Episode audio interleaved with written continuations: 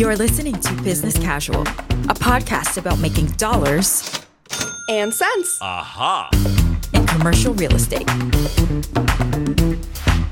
Welcome back. This is Tim, the commercial guy Churchwell, and we're sitting down today with Dr. Dawn Kennedy, the CEO of Hurrah.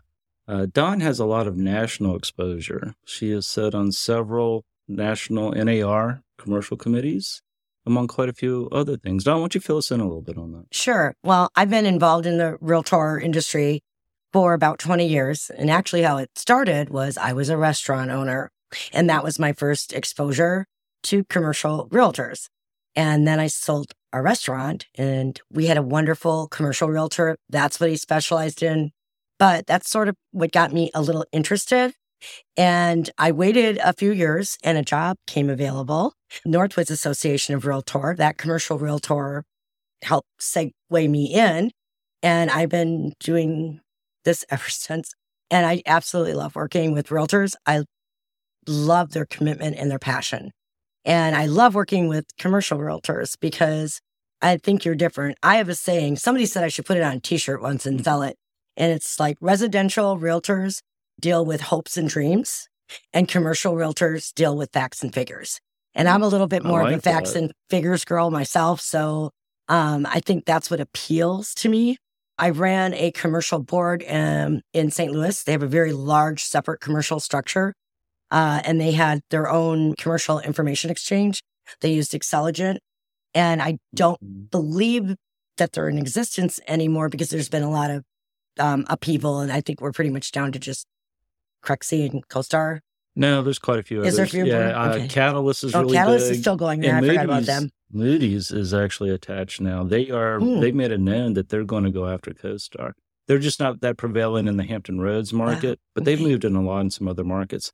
CCIM is recently signed a board with them. If you're a CCIM, you get a substantial discount on their services. Excellent. Didn't CCIM have their own for a while? Redix? Or, Uh, sort of. okay. Um, as a third party vendor, uh, but I'm not sure what happened back then. But all of a sudden, they kind of went away. yeah. I think it's just um it's you know it's so much different than a residential MLS where there's just listing data and sold, you know, listing, sold, pending, closed, contingent, that type of thing. But in a commercial transaction, it's just incredibly different. You want tenant data, you know, you need net income data, you need so much more that isn't in a multiple listing service. Mhm. And I think that's where the Excelligence and the CoStars have really excelled because they took a, I mean, we're a big country, you know, with a lot of commercial Yeah. listings. And I think they did a really good job. We actually used um, eProperty data. I don't know if you remember them. They're still around, Are they still around? Oh, just not in our market. just not in our market. Oh, yeah, they were actually on the west, centered off the west coast. I Mhm. think it was Seattle okay. or Portland. I'm not sure. I always get them mixed up with Yeah. Supra. But it's just a different animal and it takes so much more research. I remember the um, Doug from Xceligent, where he literally had people out in cars, 10 cars in our metro area, taking photos of all the commercial buildings. And, you Mhm. know, when I worked with EPD, we were calling, does that tenant still there? You know, are you willing to give us information? And most commercials really aren't agents aren't really willing to share that information. yeah. So how they got that to begin with, it was quite a feat. And um, I actually, again, uh, we started doing a commercial MLS in my last association. And uh, gosh, we were, I think we, it wasn't Catylist. Um, I think maybe it was Crexi. Maybe I'm, I don't even remember now. there are quite a few Yeah. different companies. Yeah. Actually, And but we had people, we had three people calling just to get data. And so to even launch something like that is so incredibly expensive and would take years to get a return. So I think that's why you have what you have. I actually was at a commercial summit in San Diego and LoopNet was on the stage and they were just introducing themselves to the market. Oh, And I remember the uh, moderator saying, well, this is a brand new company, but uh, we can see big things. And I mean, wow, look at how that's all And that- changed. and now they're owned by CoStar along with so mm-hmm. many other Yep. companies. Yep. And you're right. I mean, it's, it's different. It's also very expensive compared to residential. Uh, you know, CoStar. We I think we brought this up in a prior cast. CoStar mm. costs us about six thousand dollars a year, and that's an annual contract. Right. You can't just sign up for a month or two. And then LoopNet to market your Mhm. properties on LoopNet hmm is ninety dollars. Well, I pay. I have a package deal, Okay. uh, but nonetheless, I, somebody was just telling me because they wanted to put a property in CoStar, they were Mhm. going to get charged ninety dollars per month per listing. I've heard that. Be- yeah. Yeah. And then you've still got Craigslist. You Yeah. still got, you know, there's so many other ones. Like if I have office space, there's specialized office space, you know, prop, uh, websites. You've got Catylist, Moody's. Well, Moody's owns Catylist, so we'll keep that together. Uh, e-property is big in se- several other markets. Your big ur- urban markets like Mhm. New York City and things like that, especially when you're doing tenant representation stack plans. Another aspect that we use, for instance, on retail right now, Mhm. uh, what is the name of that? I'm drawing a blank at the moment, but there's this new one that actually tracks cell phone data. So it can get Oh, foot wow. traffic going in and out of businesses or crossing in front of businesses. So you can use that when you're trying, for instance, let's say you're trying to market a property on the boardwalk on Atlantic Avenue down at the oceanfront. Mhm. You know that most of the traffic that's going by your shop isn't the cars. It's, It's the- people walking. It's people walking during the summer. So it can actually track that. So you can pull up if you're going to list a property down there. You can say, look, we get this much foot traffic crossing in front. You know, it's easy to pull the other traffic. That's an expensive service, which, by the way, CCIM, you get a great discount on that. See, Join there you go. Uh, and now with that though, and this is something that I've been thinking about because I recently saw somebody saying they have the residential agent, okay. um, but they were talking about that they did a commercial deal. They got CoStar, and they think that that's all it takes is to have access to CoStar. Well, one, it's not just access to all these services. It's what do you do with the information? Keep in mind, even lending is a completely different world on the commercial side, right? It's not like where on the residential side, most of your really good lenders have pretty much the same product. On on the commercial side, the banks are actually required, for instance, to keep a portion of that portfolio. So they're going to balance that every quarter and saying, look, we've got too much of this, but not enough of that. Or we want no investor loans, we want only user space. And they're going to keep, and you have to know which ones to look at and go to. You know, this one over here may require a 1.4 debt coverage ratio, 30% down, and require what we call relationship banking. They may require all of your other business accounts versus a lender over here may say, actually, no, we'd love investor loans right now.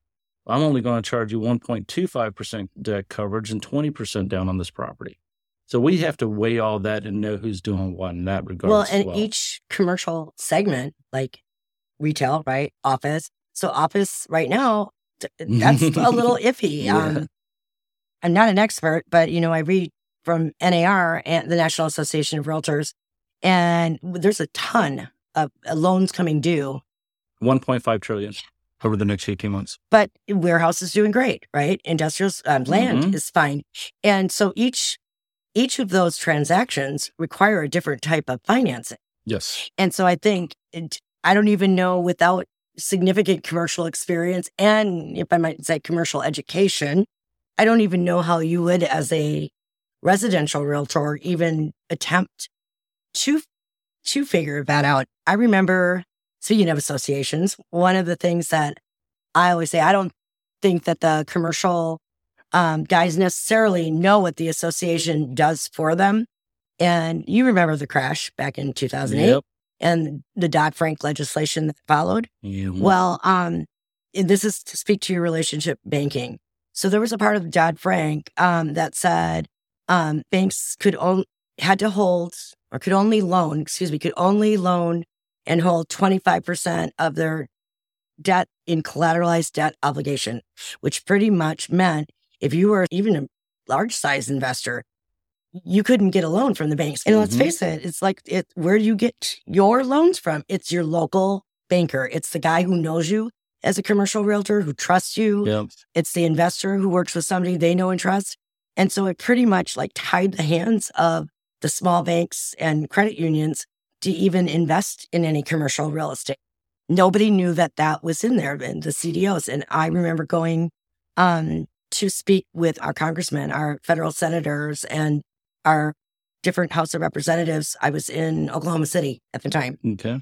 And they didn't know it was in there. And we're like, you are going to cripple our economy with this one little paragraph. And we got it defeated. And things like uh, just recently, Mhm. um, the 1031 exchange. Yeah, and this is all realtor action, correct? Right, right. Mhm. And it's realtors that are using, you know, the, and to the commercial guys, it's realtors using the residential might, right? With Yes. the, with their money, their juice money, the advocacy team, and also sheer volume of numbers. Because really what congressmen here is 1.5 million members. They're not saying, well, how many of those are commercial? You know, they're, Yeah. they're not doing that.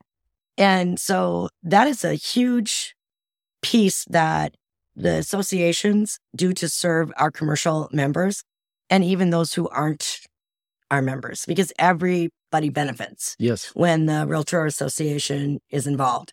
And one of the things I love about you, Tim, is that you are a Realtor member. I don't think most people know that I would say the largest percentage, maybe 70, 80%, are not Realtors. Mm. It's, you know, they, they just aren't. I know locally they're not. I didn't know that on national. nationally, they're not Okay. either. Now, that being said, a lot of them belong to realtor organizations Mhm. through CCIM. So if your broker belongs to the association and you are a member of CCIM, Mhm. doesn't mean you actually have to um, hold the designation, which we can talk about later. You're just a, a paying dues member of CCIM, IREM, SIOR, RLI, and CRE, the, council, the um, Council of Real Estate Oh, Experts, that uh, global uh, one. The counselors up. I was Counselors asked to of real part estate, Of, yeah, I was asked to be part of that. Actually, Were you really? I was. I was I hope you said yes. I was nominated. I will tell you. I did not. I declined at Oh my God. They, and they might not ask you again. Well, yeah, you have to be nominated. You can't just Right. go and apply for it. No, but, you cannot. But uh, we'll talk about that offline. yeah. Well, I will tell you that um, CRE is Mhm. global Mhm. for those who are listening. It's a very small group. I believe there's 200. It is strictly by invitation Yep. only. And I don't know what their criteria is. I know that they kind of keep some of that maybe secret a little bit, but to be asked is just probably one of the highest honors. It speaks very highly of Thank you. Wow. Um, but what they do is they literally help cities redevelop, Mm-hmm. right? They they do incredible Studies and uh, yeah, definitely research, the best everything. of the best. And Yeah. now, I don't know if I was asked to actually be. I was n- nominated, and they sent me Nominated, yeah. forms to Yeah. you know to vet me. I guess. and some but- CRE person, some existing counselor of real estate had to have nominated. It's not like you Okay. can just get nominated off the street. It doesn't Okay. work that way.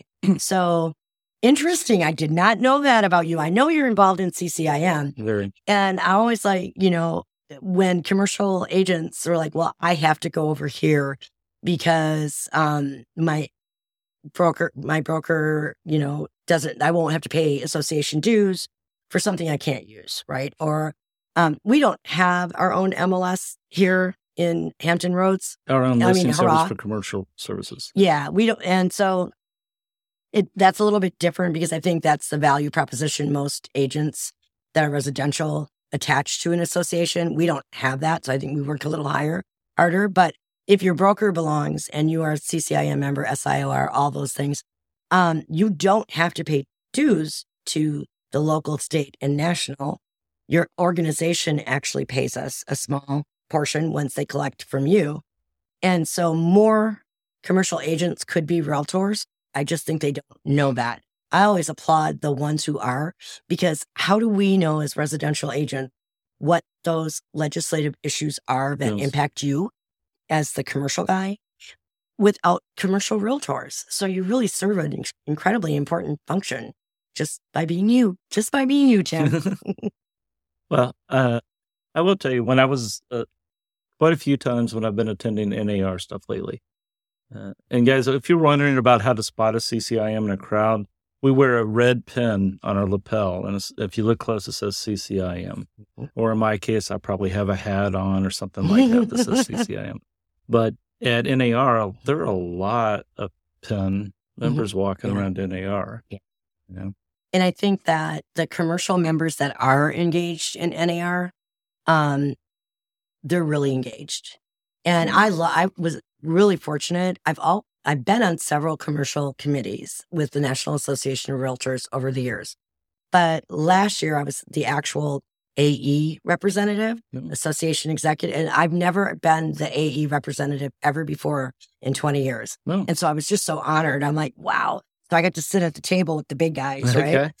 And these commercial guys were just so phenomenally engaged, not only in NAR, not only in their businesses, but in their communities. The Mhm. things that they were doing to just try and help their local economies and their understanding of zoning, uh, legislation, all of it. It's really impressive. Let's backtrack on that a little bit Mhm. since you brought that up. We were talking about it's not just having access to the CoStar or the other Right. systems that we subscribe to. Yep. It's also having, it's also knowing, you know, is the zoning right for this? Uh, it's also knowing when you buy a restaurant, Mhm. you know, believe it or not, a lot of the, a lot of the sinks in restaurants are leased. But if you don't know that and you go in and your client thinks that they're buying that because they don't know, Mhm. so it's issues like that, and you can get your client into a lot of trouble. Uh, you know, I've heard I've heard people say, "Well, I have an attorney write the contract." Well, the attorney is doing it from a legal perspective. They are not practitioners. You know how many attorneys send their clients to me when something comes up, and so you know, because they don't know the best price, they don't know all the ins and outs and all this other stuff of it. You know, they're there to look at it from a legal perspective. I'd actually be kind of scared to have an attorney also try to do the practical side. You know, that'd be like me trying to do the legal side. I do contracts every day and going through LOIs and negotiating everything. But before my client signs, I always recommend that they have an attorney review the contract for the legalese. Smart. And there are little clauses out there, which, and let me put that in get an attorney to review the final contract. For instance, there's a clause out there, and you'll see some commercial brokers try to use this, especially if they're dealing with a residential agent, that basically ties the property up in perpetuity. Did not know that. Yes. Yep. Oh my God. Yeah. Um, yeah, there's actually Rob Waring. You can ask him the story about that. Rob is on our board of directors.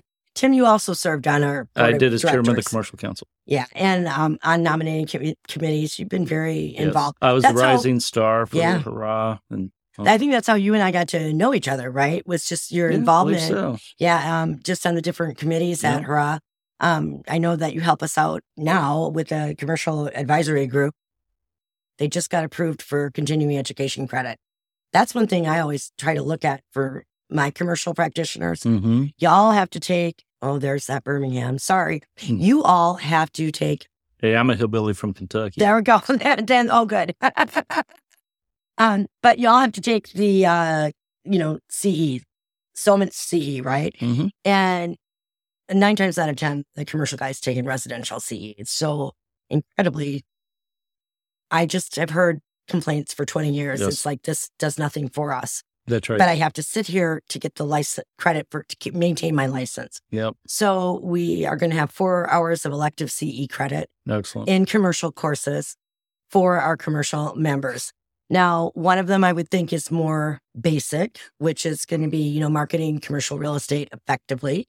Hmm. but the other is going to be all about underwriting and for and it's a little bit more intense, a little bit it's intended for the seasoned agent. So hopefully um, we'll get a good turn up for that. It is completely free because my thought process has always been you, you don't necessarily get very much as the commercial agent for the dues. So that is something that we can give you back a little bit Free for Hurrah members. for Hurrah members. Oh, yes, Okay, I should have clarified yes. that. That thank you, Jim. Um, yeah, it's free for Hurrah members And only. folks, for those of you that aren't in our marketplace, Hurrah stands for the Hampton Roads Realtor Association. and we love it because it's like a cheer. It's a built-in cheer. So all of our staff go hip hip hurrah. It's very, very fun. Um, and I, I, I think it sounds positive. When I worked for St. Louis, um, it was SLAR. Doesn't that sound like sludge? yeah. Slime. Yeah, that's not, yeah. No. Hi, I'm a slot. I was always trying to get them to change it, but I couldn't. I couldn't quite get there but because it's STL, everybody refers to St. Louis as STL. Yeah, not... actually, I'm working on a deal right now in St. Louis. Are you really? It's a great town. Ah, oh, geez. it is. I used to live there when I was a kid. Did you really? Yep, I sure did. The well, I'll tell you what, we're going to cut loose on this episode here shortly, but we're going to come back and we're going to talk to Dawn again uh, about quite a few things happening out there and get her opinion. I mean, she's a wealth of knowledge. She's been in this game for a long time. So, on that note, see you next time. The Business Casual podcast is recorded in the Hurrah Studio and edited by Mark Harlan.